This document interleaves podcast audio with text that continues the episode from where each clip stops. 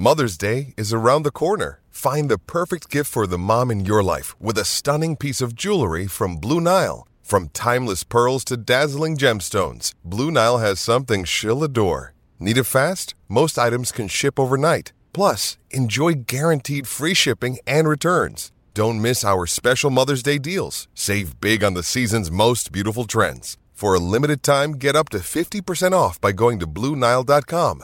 That's BlueNile.com. I'm Alex Rodriguez. And I'm Jason Kelly. From Bloomberg, this is The Deal. Each week, you'll hear us in conversation with business icons. This show will explore deal making across sports, media, and entertainment.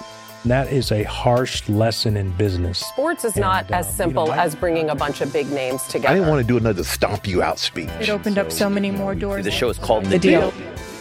Listen to The Deal. Listen to the deal on Spotify. Think you know the Brooks Ghost? Think again. Introducing the all new, better than ever Ghost 16. Now with nitrogen infused cushioning for lightweight, supreme softness that feels good every step, every street, every single day. So go ahead, take your daily joyride in the all new nitrogen infused Ghost 16. It'll turn your everyday miles into everyday endorphins. Let's run there. Head to brooksrunning.com to learn more. Why take one vacation with the family when you could take all of them?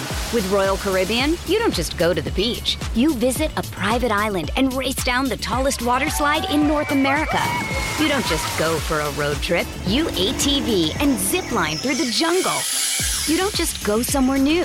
You rappel down waterfalls and discover ancient temples. Because this isn't just any vacation. This is all the vacations. Come seek the Royal Caribbean. Ships Registry Bahamas. Happy New Year. Welcome back to Surf Splendor for 2023.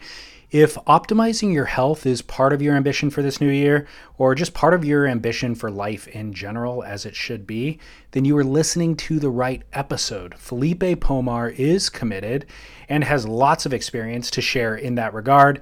And I have one crucial bit of advice to recommend. You probably already know what it is. It is the simplest, best in class, most efficient way to get your daily requirement of vitamins, minerals, and all-around nutrition. And that is athleticgreens.com slash surf. Athletic Greens is not a synthetically engineered supplement. It is simply a blend of nine products, whole foods, superfoods in fact, probiotics, prebiotics, vitamin C, zinc, plant based enzymes which help aid in digestion. All of this is pulverized into a powder, and a daily dose is just one scoop, which you mix with water. So you take it daily, and you'll cover your nutritional gaps, you'll promote gut health, and you'll support whole body and mind vitality. So go through our portal, athleticgreens.com/surf, to support our work and to receive a one-year supply of vitamin D plus five free travel packs of AG1.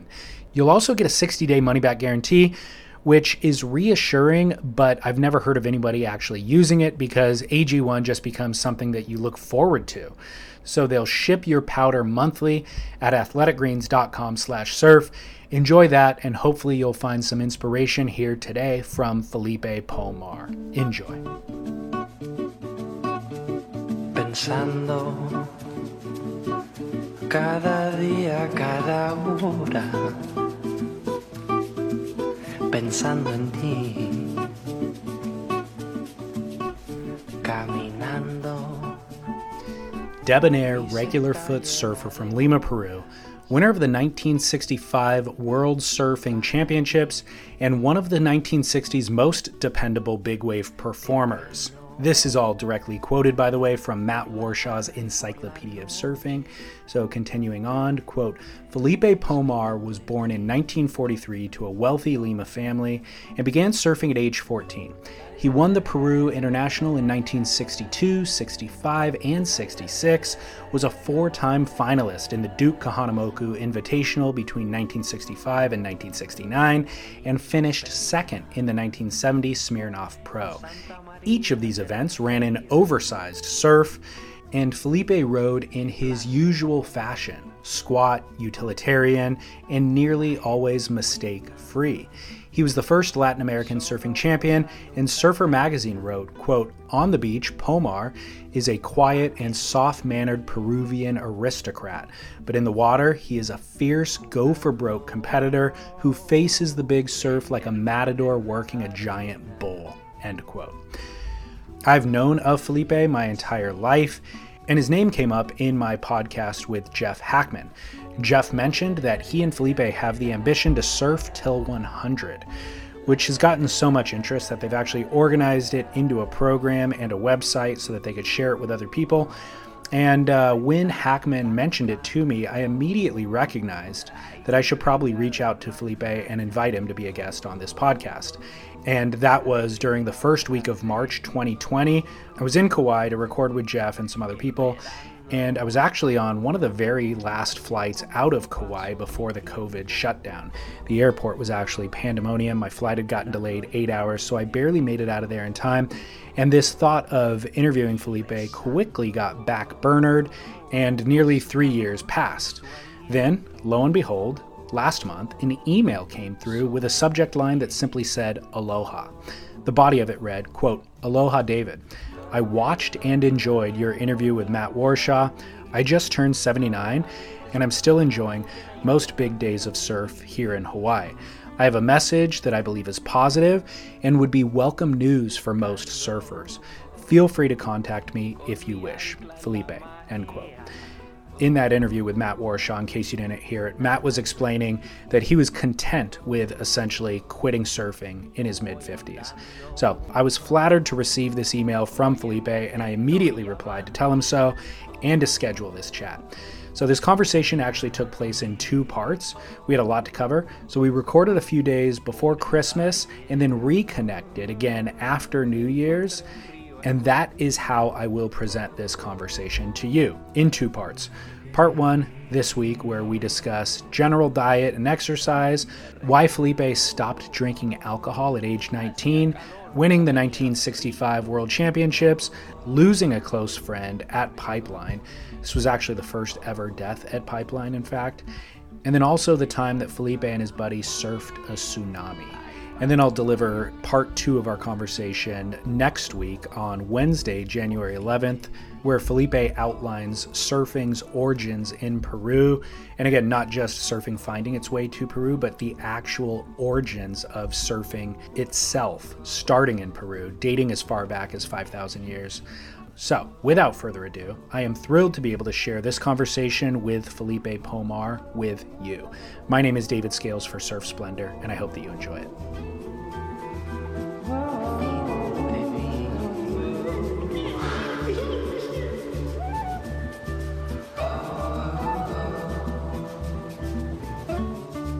You know, I heard Matt say that uh, he moved away from the ocean and that he's doesn't surf that much. And the message that I would give him and everybody is that surfing is such a wonderful sport and it gives you so much health and happiness that if at all if at all possible, we should stick with it as long as possible. Could you relate to Matt at all? Yes, it happened to me when I was, I guess I was probably close to 30, and I had been competing for about 12 years. And I kind of had a couple experiences that were not good and I was a little burnt out on it.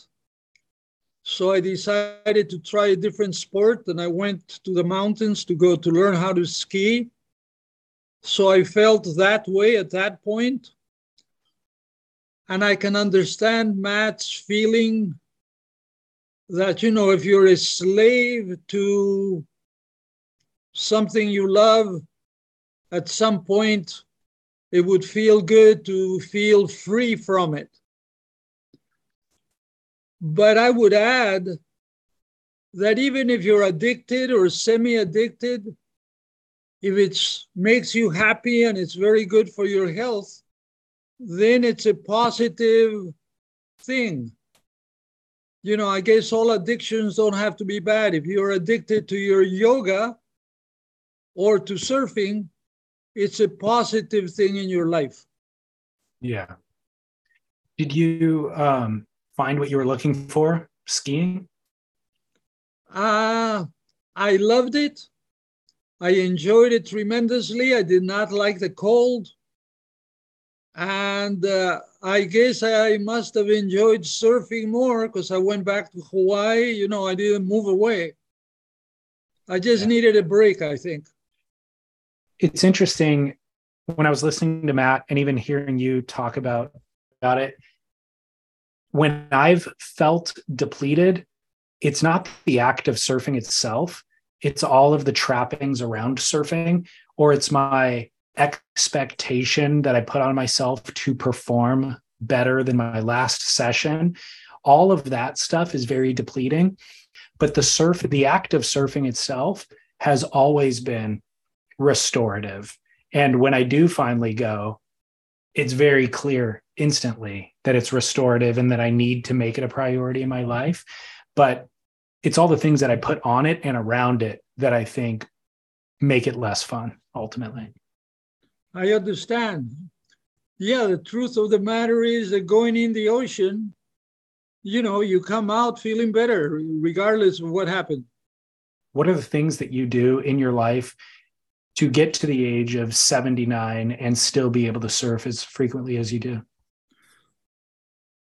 A lot of it is probably that I always made surfing a priority in my life. So that meant that I took good care of my health. You know, I generally got a good amount of sleep. I ate healthy. And uh, all of those things are very important. And making surfing a priority made it perhaps more rewarding that it might than it might be to somebody that just gets to go once in a while. Yeah. Tell me about diet specifically. Is there anything that you avoid in your diet? I I don't eat red meat that often, very rarely actually. And I try to eat a lot of fish.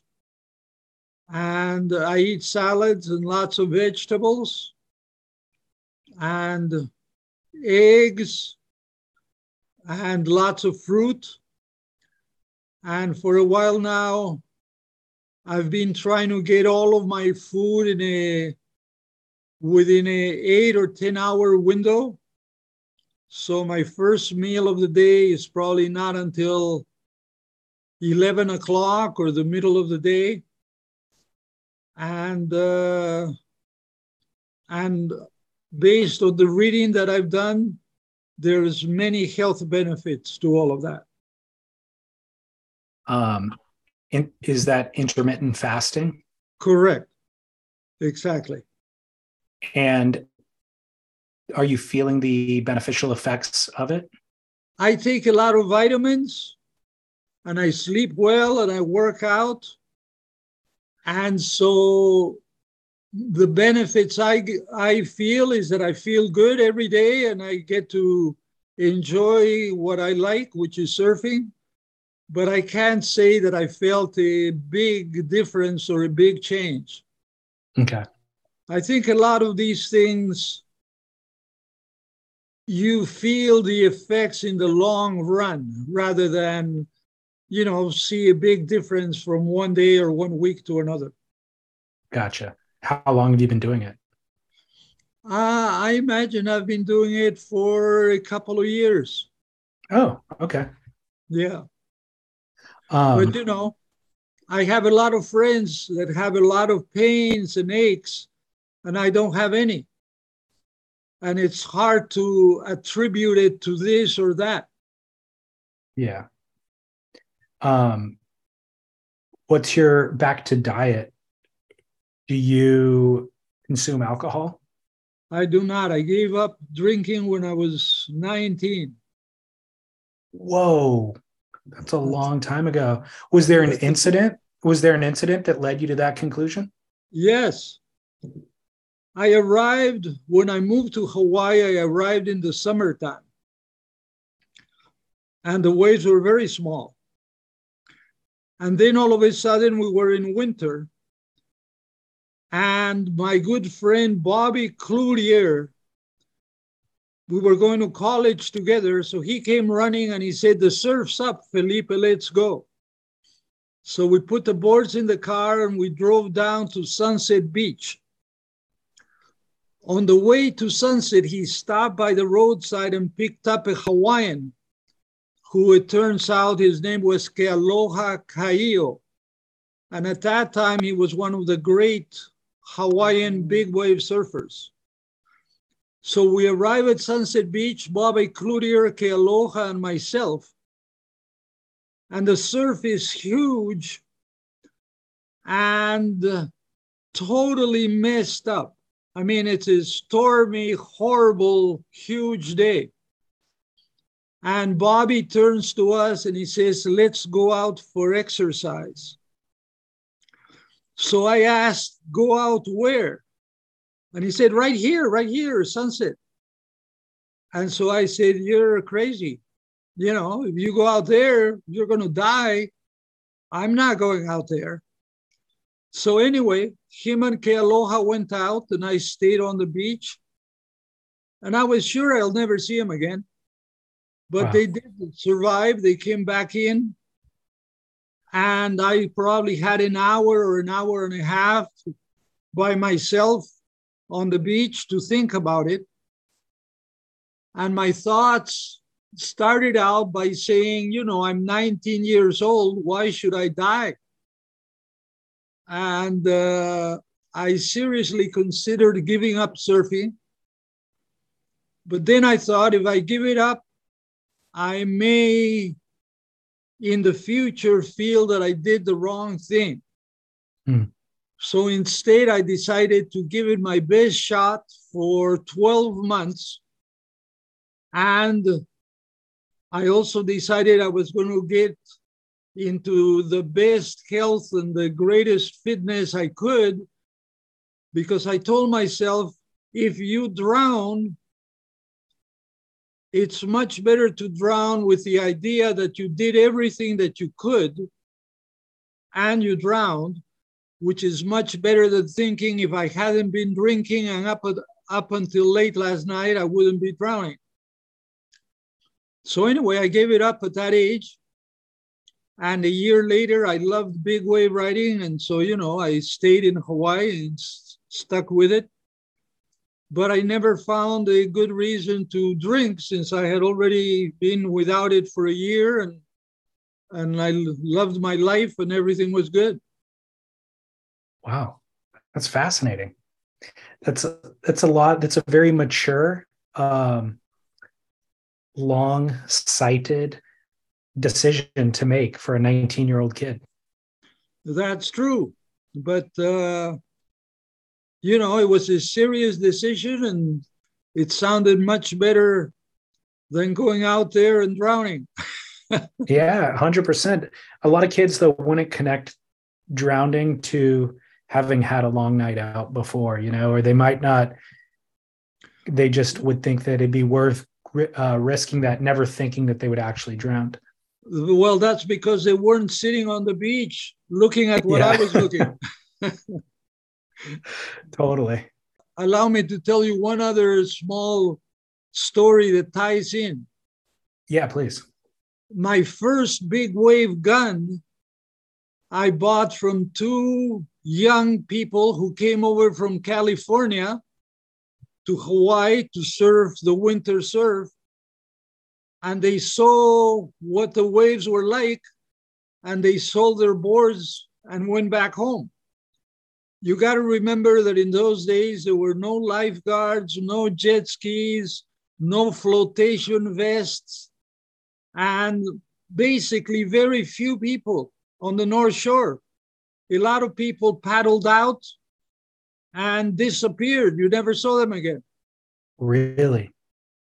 As a matter of fact, my best friend from Peru also came to Hawaii, and he was the first person to die surfing pipeline. Who's that? His name was Joaquin Miro Quesada, and his nickname was Shiggy. And I think it was in 1966 or 67, he died at Pipeline. Were you there that day? I had just left like two days previous to go to Peru for an international competition. And was it, um, did he hit his head on the reef or did he drown or what was the circumstance? Butch Van Artsdalen was a lifeguard at the time when the accident happened. And he told me that Shiggy had damage to both sides of his head so he figured that he hit the reef on one side and the and the surfboard must have hit him on the other side. And Butch had to rescue him out of the water? Well, Butch pulled the body out of the water. He was already he had already right. drowned. Yeah. Wow. It was very serious back then. I do want to discuss how you ended up in Hawaii, but we need to go all the way back to Peru. Um, I'm curious surfing was in its infancy everywhere in the 50s. So I'm curious, what was your exposure to surfing in Peru when you grew up? How did you int- get introduced? In the 1930s, a Peruvian man went to Hawaii. He witnessed people surfing. And so he decided he wanted to learn how to surf. He met Duke Kahanamoku, he started surfing and loved it. So then he heard that there was very likely going to be a, the World War, the war with Japan.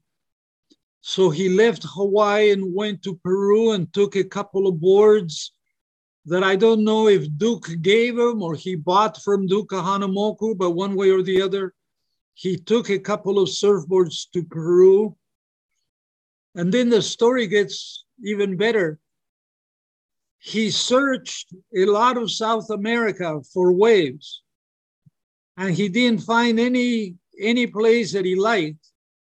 So he went back home and found great waves about six blocks from his house. oh my gosh. Yeah, isn't that amazing? So he started surfing right there and soon many of his friends got into it. And then they started a club. Well, back then, those were the boards that weighed about 80 or 100 pounds. So they couldn't easily carry them. So they had to find a place to leave them close to the beach. And so they start, you know, they got a piece of property and started a surf club so they could store their boards there. What was that guy's name? His name was Carlos Dogny. And okay. the club that he started was was called Club Waikiki. And a friend of mine took me. Club Waikiki was started in 1943. And a good friend of mine took me there like in 1958. And that made me about 15 years old was there any exposure to what was happening internationally at that time? Did you have access to magazines or newspapers that showcased surfing?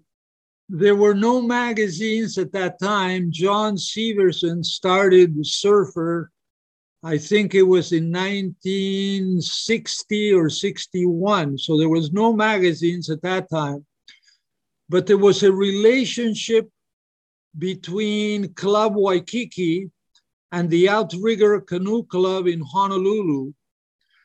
And so every year, the, the Outrigger Canoe Club would pick a, the best surfer who was normally the Makaha champion. And so that champion would come down to Peru and compete. Those competitions started about 1954. And so that was the contact between Peru and Hawaii. And uh, there's always been a good relationship between Peru and Hawaii. Got it. So at the age of 15, when you go to the club, you see what surfing is. Was everybody borrowing the same surfboards at that time? Let me remember.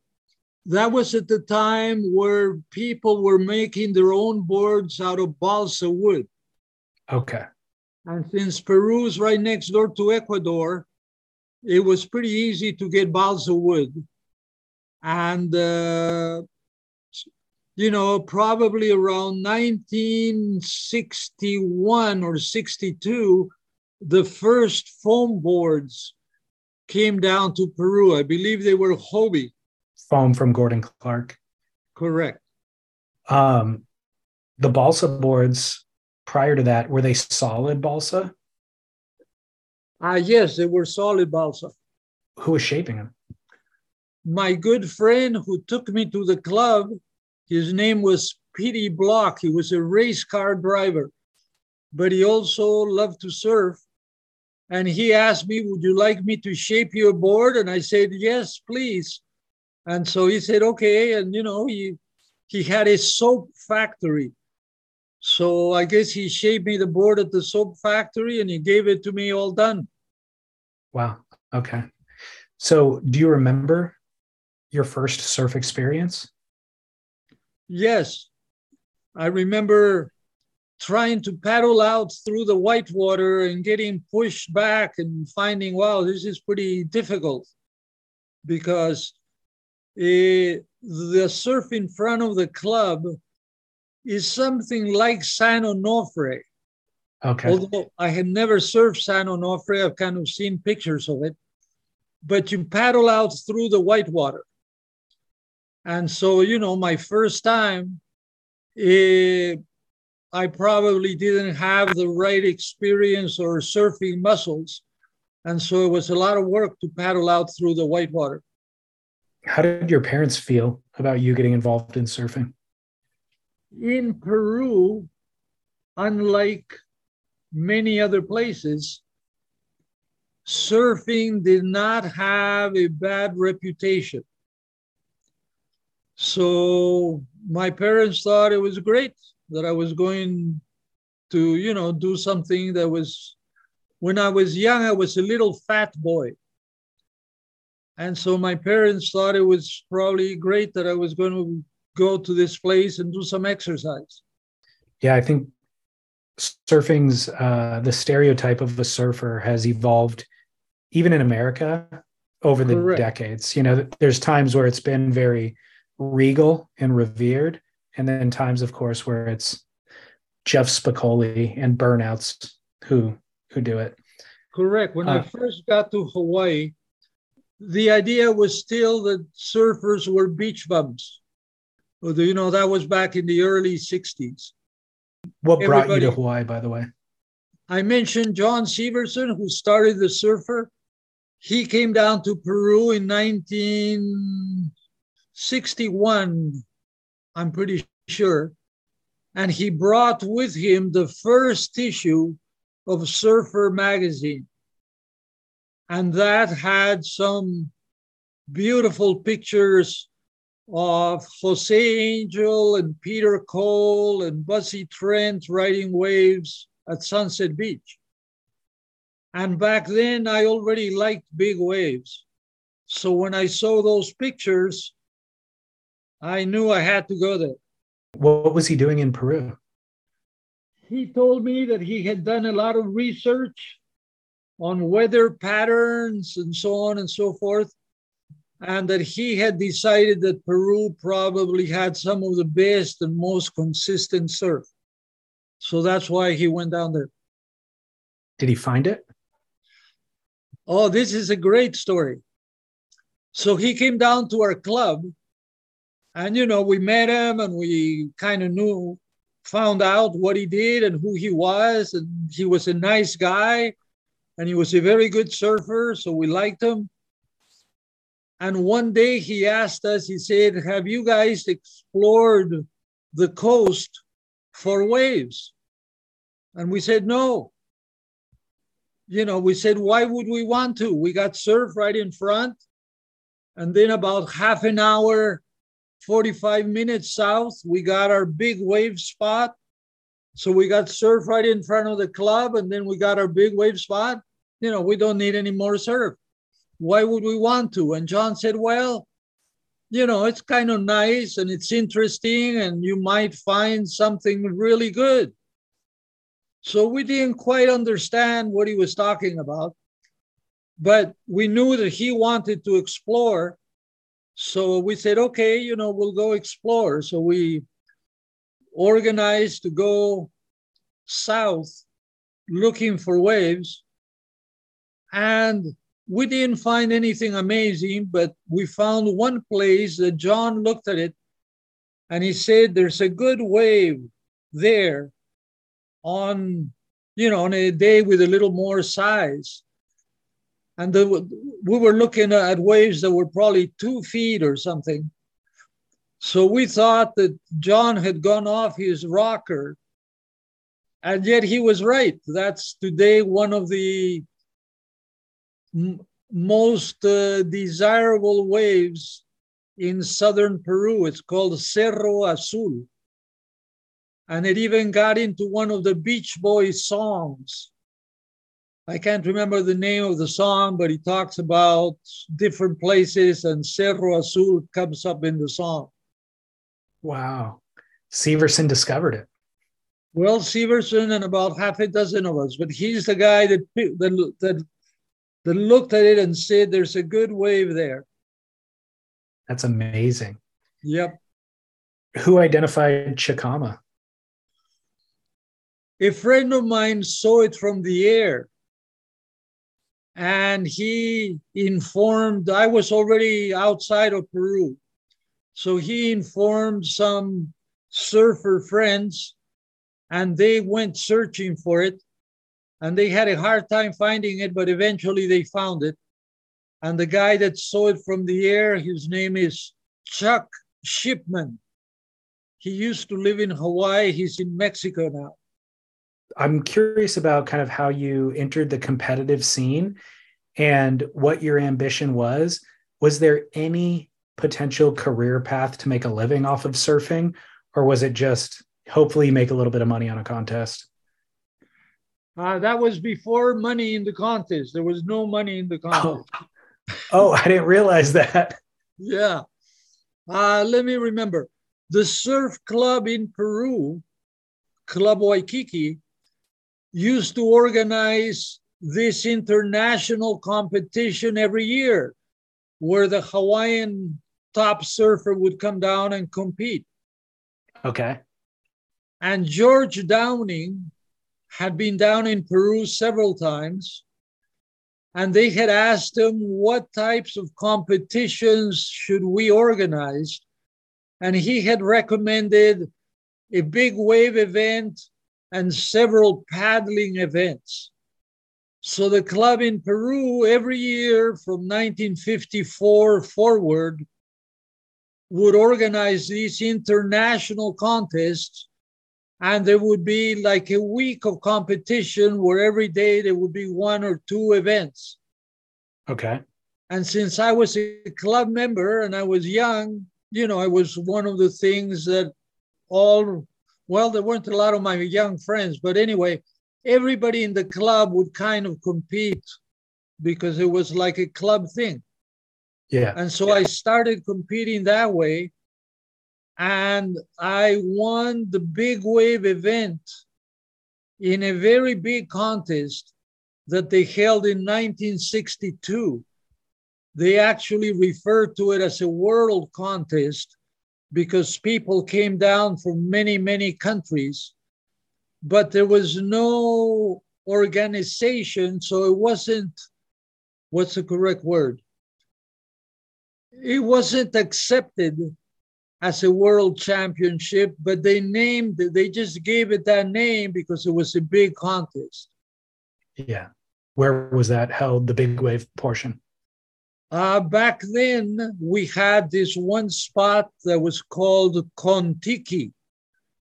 And Kontiki was the big wave spot. So anybody who wanted to surf big waves would go there, and that's where the championship was held. What what were the waves like that day? Uh, in 62, they were big. You know, I can, I never learned how to ride small waves because I went straight from learning how to surf straight into big waves. So if the waves are ever small, I don't do good at all.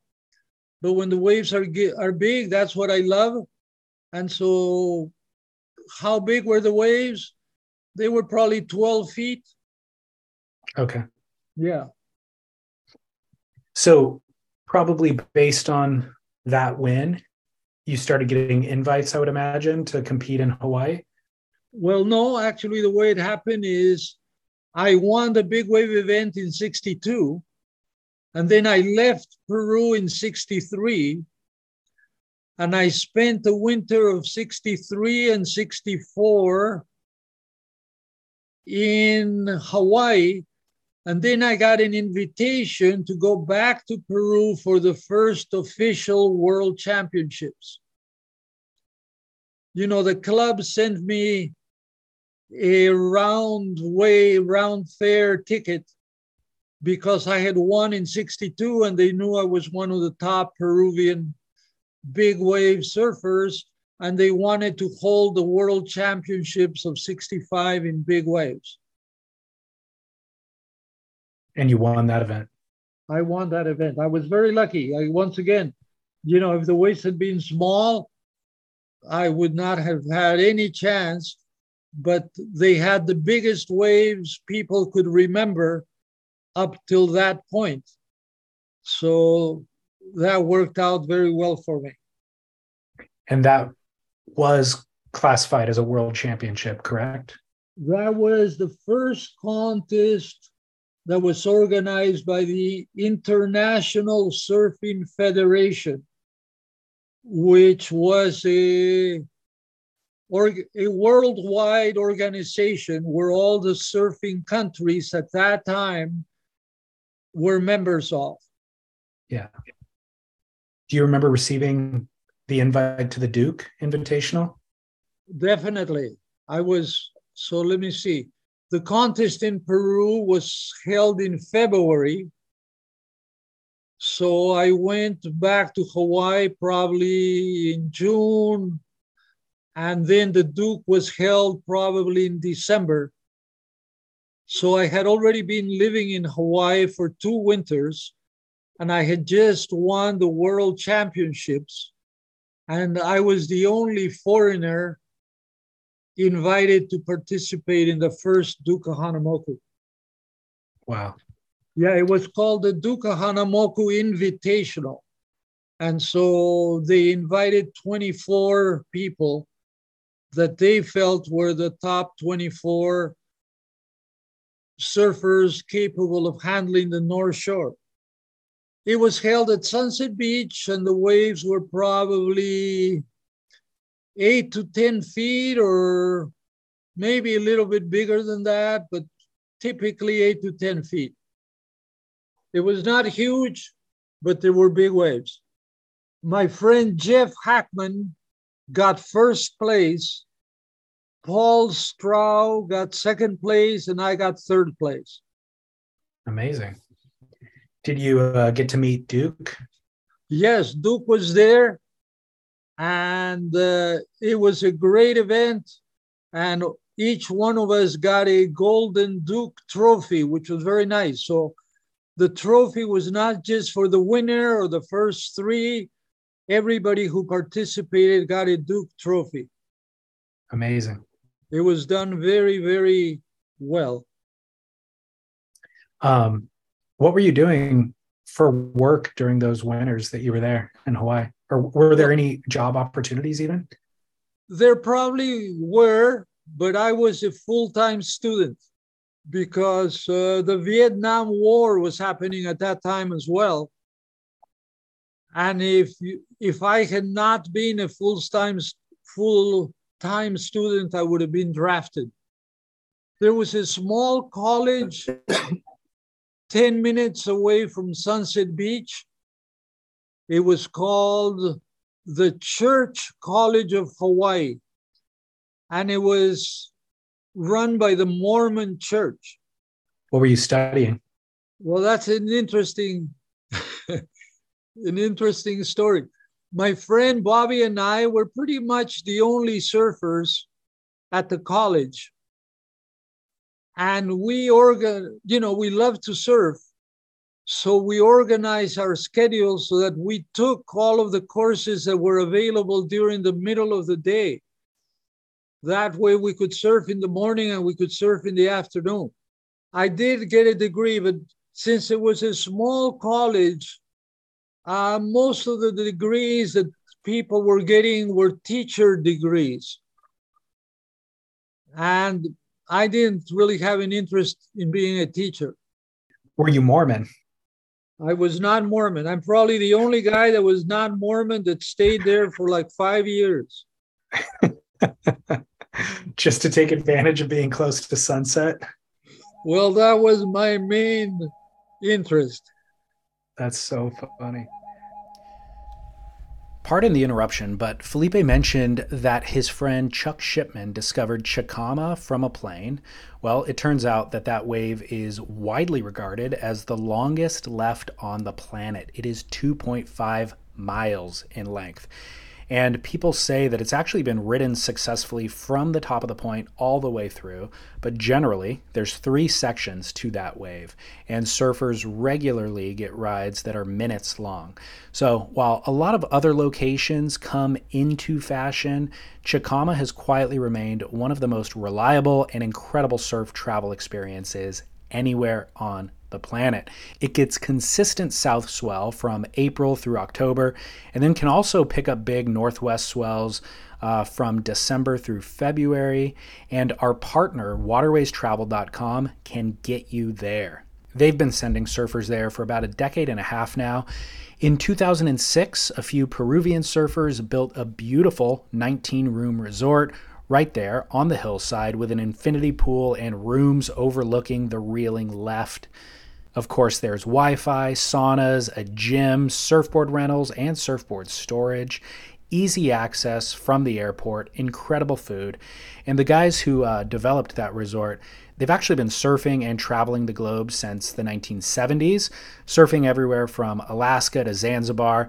And all throughout their travels, they were realizing that their home country had as much to offer as anywhere on the planet. So they came home, built this luxury resort, and made it available to you and I. Waterwaystravel.com is how you get there. You know that Waterways are the leaders in surf travel and that they've been sending the magazines, pro surfers, brands for marketing shoots all around the globe since 1994. So utilize them. They're the pros, they are our friends, and they will help you score wherever you are planning to go. Waterwaystravel.com. And congratulations to Jeremy Michler for winning the RealWatersports.com surfboard giveaway on January 1st. We told you, we told him that he could pick any board from Real's 1500 board inventory. And guess what he picked? He picked a Christenson Navitimer an 11 foot part glider, part Fish Simmons, an incredible addition to anyone's quiver. So, anyone up around Pacifica in Northern California, watch out. Jeremy's going to have early access on any little lump of swell that rolls through from one foot to 10 feet, or beyond that if he's comfortable with it. But Real Water Sports is shipping him that board from their retail HQ in North Carolina. And while that seems like a colossal undertaking, shipping an 11 foot board, they do it daily. They ship surfboards all around the world for one flat, low fee, and they can do it for you as well. They work with the world's best board builders like Christenson, whose boards are waitlisted otherwise, but you can find them directly on realwatersports.com at any time. Check out their incredible inventory of surfboards from many shapers who we've interviewed here on Surf Splendor, along with, of course, everything else that you would need for surfing traction, gear, board bags for your upcoming trip to Chicama, foil gear, kite gear. It's all on realwatersports.com, and they're great partners of ours. So check them out and enjoy. When you're hiring for a small business, you want to find quality professionals that are right for the role, and there's no faster or effective way than through LinkedIn jobs. Your time and capital are precious, and there is a powerful resource that can help you focus on what you're good at and integrate people into your team seamlessly to help grow your business. LinkedIn Jobs has created the tools to find the right professionals for your team efficiently and for free. LinkedIn isn't just another job board. Everyone is already on LinkedIn with their resumes and references, and now LinkedIn has designed a hiring platform to connect you with candidates specifically qualified for the job that you post about. More than a billion professionals meticulously organized to connect people by skill set to help us all advance our position. 2.5 million businesses already use LinkedIn for hiring, and 86% of small businesses get a qualified candidate within 24 hours. It's that fast, easy to use, and effective. LinkedIn Jobs can help you write job descriptions, filter the right person to you, and give you the tools to help you interview them like a pro linkedinjobs.com slash surf is where you go to post your job for free yes totally free. That's linkedinjobs.com slash surf to post your job for free. Terms and conditions apply. Hey, it's Kaley Cuoco for Priceline. Ready to go to your happy place for a happy price? Well, why didn't you say so? Just download the Priceline app right now and save up to 60% on hotels. So whether it's Cousin Kevin's Kazoo concert in Kansas City, go Kevin, or Becky's Bachelorette Bash in Bermuda, you never have to miss a trip ever again. So download the Priceline app today. Your savings are waiting. Go to your happy place for a happy price. Go to your happy price, Priceline. I'm Alex Rodriguez. And I'm Jason Kelly. From Bloomberg, this is The Deal. Each week, you'll hear us in conversation with business icons. This show will explore deal making across sports, media, and entertainment. That is a harsh lesson in business. Sports is not And, uh, as simple you know, I- as bringing a bunch of big names together. I didn't want to do another stomp you out speech. It opened up so many more doors. The show is called The Deal. Listen to The Deal. Listen to the deal on Spotify. Why take one vacation with the family when you could take all of them? With Royal Caribbean, you don't just go to the beach. You visit a private island and race down the tallest water slide in North America. You don't just go for a road trip. You ATV and zip line through the jungle. You don't just go somewhere new. You rappel down waterfalls and discover ancient temples. Because this isn't just any vacation. This is all the vacations. Come seek the Royal Caribbean. Ships Registry Bahamas. Can you tell me about there's a real famous incident, the tsunami incident Right. on uh, October October 3rd, 1974. Can you tell me about that? my same friend, Petey Block, the guy that took me to Club Waikiki and shaped my first balsa board, he had a house at this place called Punta Hermosa, which is a little town south of Lima. And since he was my best friend and I'm from Peru, I would go, I lived in Hawaii, but I would go back to Peru for a month or two every year. And that particular year, you know, just like today, some people are trying to ride the biggest waves, the biggest wave. And I was one of the guys at that time that was trying to ride the biggest wave.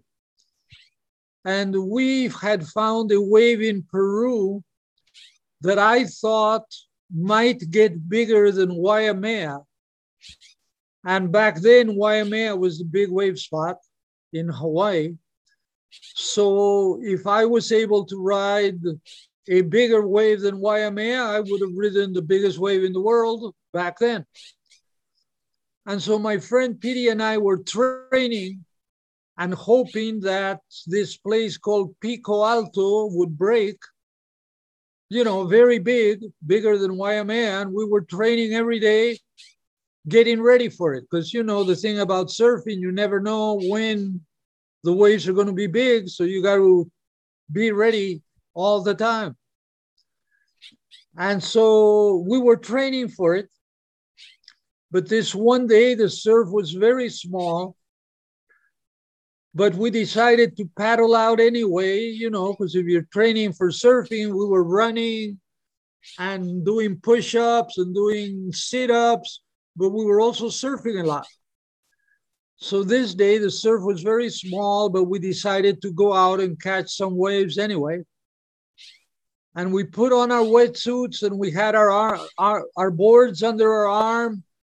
And we were maybe 20 feet from the water on a walkway. And all of a sudden, the ground, st- no, the, first of all, there was this amazing noise. It was like the loudest noise you ever heard. You know, pretend that there's a railroad a foot behind you and there's a train going by, but now it's not a regular sized train, it's a huge train. And you know, you're, you're right next to it. I mean, something like that, but even much more so.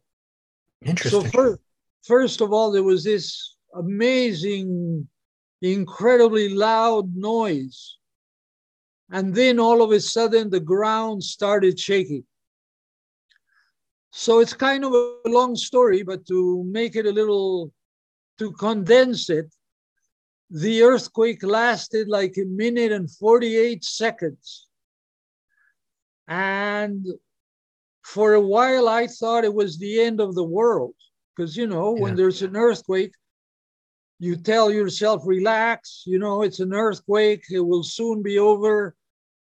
But as walls fall all around you, and it doesn't end and you keep say, thinking it's got to end it's got to end but it doesn't end. Eventually you start wondering you know well if it's not an earthquake what is it? And what came to mind in my case well if it's not an earthquake and it doesn't stop it's probably the end of the world. But eventually it did stop. And so i went back and found my friend because he had ran off. And now we're walking back to his house, which is very close by. And he says, We can't go to Lima. Lima is the capital. And I say, Why can't we go to Lima? And he said, Because the last big earthquake, eh, there were fires all over Lima. So, you know, we can't go there. And I said, okay, you know, I guess if there's going to be fires everywhere, yeah, we can't go. So then he asked me, what should we do? And, you know, considering that we were training to ride the biggest waves in the world and that there had just been this huge earthquake, you know, I said, let's go surfing. and I thought he was going to say, you're crazy. And had he said that, I would have said, okay, you know, and we would have done something else. But I said, let's go surfing. And he said, okay. So I thought, wow, he's willing to paddle out with me. And I said, yeah, you know, we don't have a lot of time to think about it because, you know, the tsunami could arrive anytime. I th- oh, and then I thought, okay, but if we go out, how big can the tsunami be?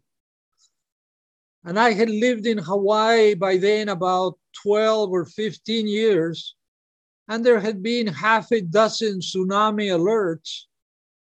And most of the tsunamis that had come in were very small. So, you know, considering that, I thought, okay, how big could this tsunami be? I thought, well, it could be 10 feet. And yeah, maybe it can be bigger, maybe it can be 20 feet. But I thought I've surfed 20 foot waves. And, you know, we're looking for the biggest waves in the world. So, yeah, let's go out. So we paddled out and it turned into a horrible ordeal where once we got sucked out about a mile out, and there were the ocean was doing things I had never seen before. All of a sudden, my idea that the tsunami waves could be 10 or 20 feet, that story changed And as far as i was concerned, the tsunami could be anything. It could be 50 feet, it could be 100 feet, it could be whatever. And so then it got, it turned into a very scary experience. When you say you got sucked out a mile, it, was just the water was surging back that far? What happened was we paddled out, and my friend Petey got a wave, you know, shoulder high. And he paddled back out and he said, I want to go in. So I said, Why would you want to go in? We just got out. And he said, No, that little wave just held me down longer than I've ever been held down before. You know, this is weird. I want to go in. So I said, Okay, well, at least let's catch a wave in. You know, let's at least wait and catch a wave in. So he said, Okay. So now we're sitting there waiting for a set. And he says, Felipe, there's a current pulling us out to sea. So I said, Well, that's not good. You know, we better go in. So I started paddling towards shore. And as I'm paddling towards shore, I turned sideways and I looked towards something that was, there's an island there. And so when I fixated on the island, I realized that I was paddling towards shore, but I was going out to sea. So then I decided, of course, to paddle harder. And now I was, I was paddling as hard as I could. And I looked sideways and I was still going out to sea. So I decided, well, you know, there's no sense in paddling. I, I decided I'd better do some deep breathing and relax so that I could make the right decision whenever we had to make some decisions. We got pulled out about a mile, and a mile out at sea, there were these whirlpools coming off the bottom.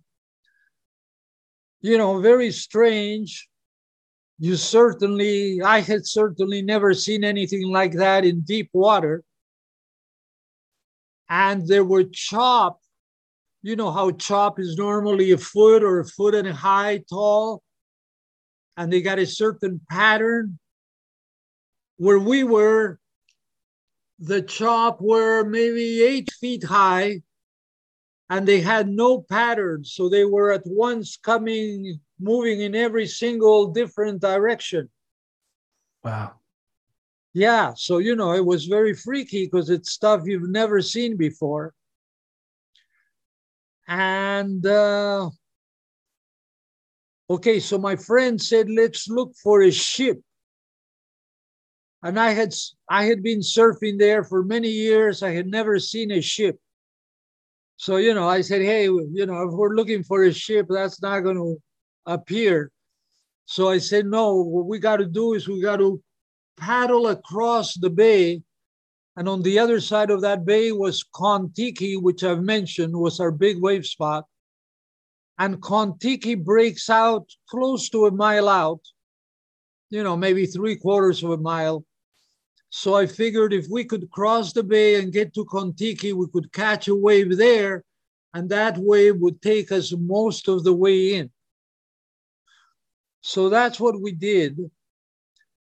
And uh, as we paddled into the Kontiki break area, a wave came.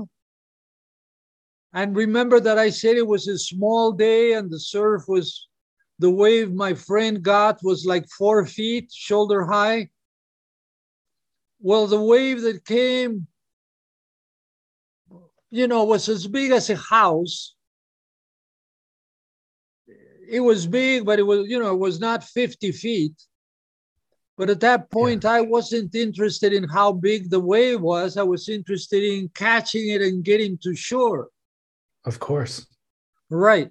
So again, I'm I'm summarizing some because otherwise it's a very long story. So I caught the wave, I surfed it for a while, I proned out, and now I was finally close to the beach. And as I was paddling towards the beach, out of the corner of my eye, I saw something unusual. And I turned around, you know, turned sideways to look. And it was a wave that was hurling a fishing boat through the air. The wave was tossing the fishing boat through the air, and the fishing boat impacted on a cliff.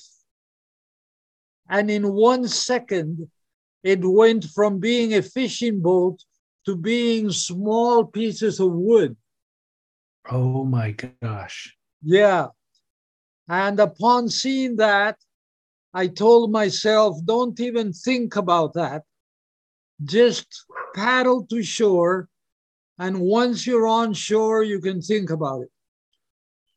And so I was totally focused on getting to shore. And I was fortunate that I did get to shore. And now my friend was, you know, he probably caught the next wave. So he was a little bit behind me but I was already on shore and he was not on shore yet. So I kept hoping that he was going to make it. And he finally made it on shore. And so now we started hugging each other and dancing together. we were so happy to be alive and be on solid ground, you know? Man, did he hold it against you that you came up with that idea? He never told me he held it against me, no. um, was there anybody on that boat? Uh, I never found out. I I have no idea. You know, I mean, that was on a cliff. Okay, this is why I never even checked on it. So Petey and I are hugging each other and we're dancing together on the beach because we're overjoyed to be alive. And while I'm dancing with him, I look at the ocean and I notice that it's receding again. So I I stopped dancing and I yelled, run, run. And we grabbed our boards and we ran, you know, away from the side of the ocean because obviously it was receding again and it was probably going to come back. And yeah. for, for the rest of the day, the ocean kept doing that. As far as I know, the biggest push happened when we got those waves. And from then on, it kept kind of settling. So would go back, it would go back out, recede, and then it would come back in, but each time was a little bit less. I've got to say, that was a terrible idea. it was a terrible idea, but since we survived it, it turned into a fabulous story. But here's the other interesting thing. Although it was a fabulous story, I never told it to anybody for like 10 years because dozens of people died from the earthquake. Yeah. So I felt, you know, for me to tell this story when all these people have died is not right. So I really never told the story until about 10 years later. A, a surf journalist asked me, What has been your most unusual surfing experience? And so, you know, 10 years later, I was okay with telling the story. I mean, it sounds like you were two of very few people on the planet who could have survived that situation, to be honest. That may well be. You know, I'm sure anybody else would have probably panicked. And once you've panicked, it's pretty much all over. I mean, a mile out is essentially lost at sea. A mile out is a very long way. And when it's uh, doing all of that crazy stuff, especially I would presume there weren't leashes. So no if leashes. you lose your board, yeah, if you lose your board on an eight no, foot I'm chop, sorry. you don't even have to catch a wave. Hold on. Uh, I'm wrong. I remember I had a leash. And so while I was paddling from a mile out to cross the bay, that was one of the big questions in my mind. I thought, you know, if a 50 foot tsunami is coming at me and I'm looking at it. Should I take off the leash or should I keep it on? Okay. Well, I was thinking about your friend that you said caught the shoulder high wave and then fell and was held down for a long time. I was wondering how he got his board back. Correct. He had a leash as well. Okay. Yeah. Still, still a terrible idea. Correct. Absolutely. I, as a matter of fact, if anybody asked me, I would say, you know, if you know that there's a tsunami coming, run for the hills. Yeah. Well, the other thing is, a tsunami doesn't look a, the wave itself doesn't look like the Hollywood movies where it's a vertical face barreling and rideable. It usually just looks like a surge of water, you know? And so I don't know that you would even necessarily be in the paddle out far enough to catch it before it breaks or or how would you even know where to catch it? All of that is true. However, if you saw videos of the Japan tsunami, you know, the huge one. Yeah. They were perfect, huge breaking waves. I don't know though, even if it's a spot that you've surfed before, does it break in the same spot? It might break, you know, two miles out to sea or something. Absolutely. It was it was a very bad idea. On the other hand, it was an adventure. You know, I didn't know yeah. it was going to turn out to be as difficult as it was. For all I know, we could have just paddled out and had a nice six or eight foot waves coming. Yeah. And uh, so it was it was a very bad decision based on overconfidence. Yeah. Because we were very fit and we wanted to do something you know we wanted to surf huge waves and we had to make a fast decision had we had an hour to sit down and discuss it we might have made a different choice yeah what was that loud sound that you heard that was the, the that was the land moving does lima sit on a fault line or something i know that Chile and Peru have earthquakes pretty much every year. And so obviously there must be fault lines close by. Okay. Let me say this I wouldn't do it again. Oh, I take it back. I have done it again. There had been a tsunami in the South Pacific and we knew that the tsunami was moving towards Hawaii because it had hit and done some damage on some other islands. However, you know, the the news was not that there were 100 foot waves, but you know, the news was that maybe there were big waves, but not, you know, not something incredibly big and the tsunami was supposed to hit the north shore of Oahu. I can't remember if it was 11 o'clock in the morning or something like that. And, you know, the news was that everybody should abandon their homes along the beach and go up to higher areas. So they were evacuating the whole North Shore. And the surf at sunset was fantastic.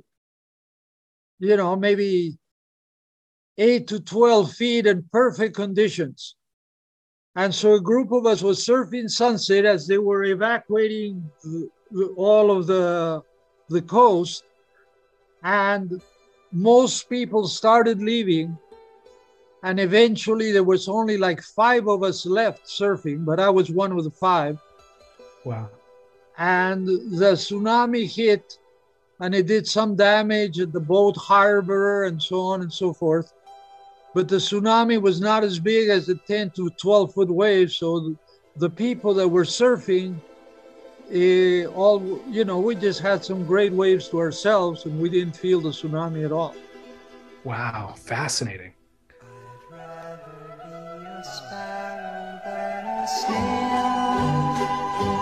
Yes, I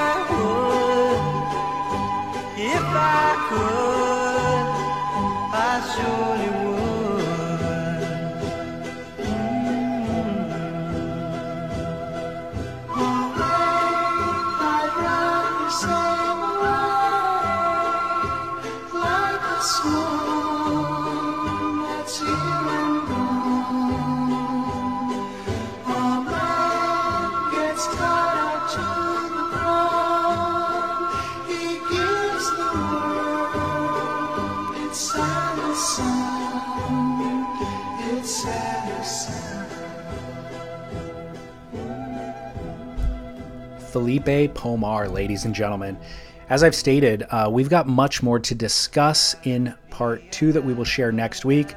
Uh, Felipe outlines surfing's origins in Peru, and again, not just how surfing found its way into Peru, but the act of surfing itself starting in Peru as far back as 5,000 years ago, if you can believe it. He also tells us about walking away from an opportunity in Hollywood at MGM Studios, and he also explains why Surfing Till 100 requires rethinking his approach to relationships, to his role in the community, and not just focusing on his physical health. Lots more from a man who has already dedicated 66 years of his life in the ocean. You can find imagery of everything that we discussed on surfsplendorpodcast.com, where I've also linked to Surf Till 100's website. They actually have a newsletter where Felipe and Hakman send out info related to what they are doing there. So sign up for that if you're interested. I've also linked to Felipe Pomar's Instagram account if you'd like to follow and connect with him there. And then you can also see our entire archive of seven different shows that we produce here under the Surf Splendor Network. Spit with Scott Bass, of which there's almost 300 episodes of. Uh, the Grit with Chaz Smith, there's almost 200 episodes of. Hardcore Surf History, Surf Stories by the Florida Surf Film Festival, Swell with My Soul by Donald Brink, The Plug with Justin Jay, and The Boardroom Show hosted by Scott Bass. And we're also publishing these new episodes of Surf Splendor on YouTube, so you can see Felipe talk rather than just listen. And of course, follow it all on Instagram at Surf Splendor. All right, it is with much gratitude for being able to have these conversations and to do such enjoyable work that I, David Scales, for Surf Splendor, sign off by reminding you to invest in your best self by getting back into the ocean, sharing a couple of ways, and shredding onward. See you next week. Man, this is really great. I'm glad, and I'm glad to be able to uh, to pick it up next week too. That'll be awesome. I, very good. I'm enjoying it as well. Perfect. Thanks, Felipe. All right. Aloha.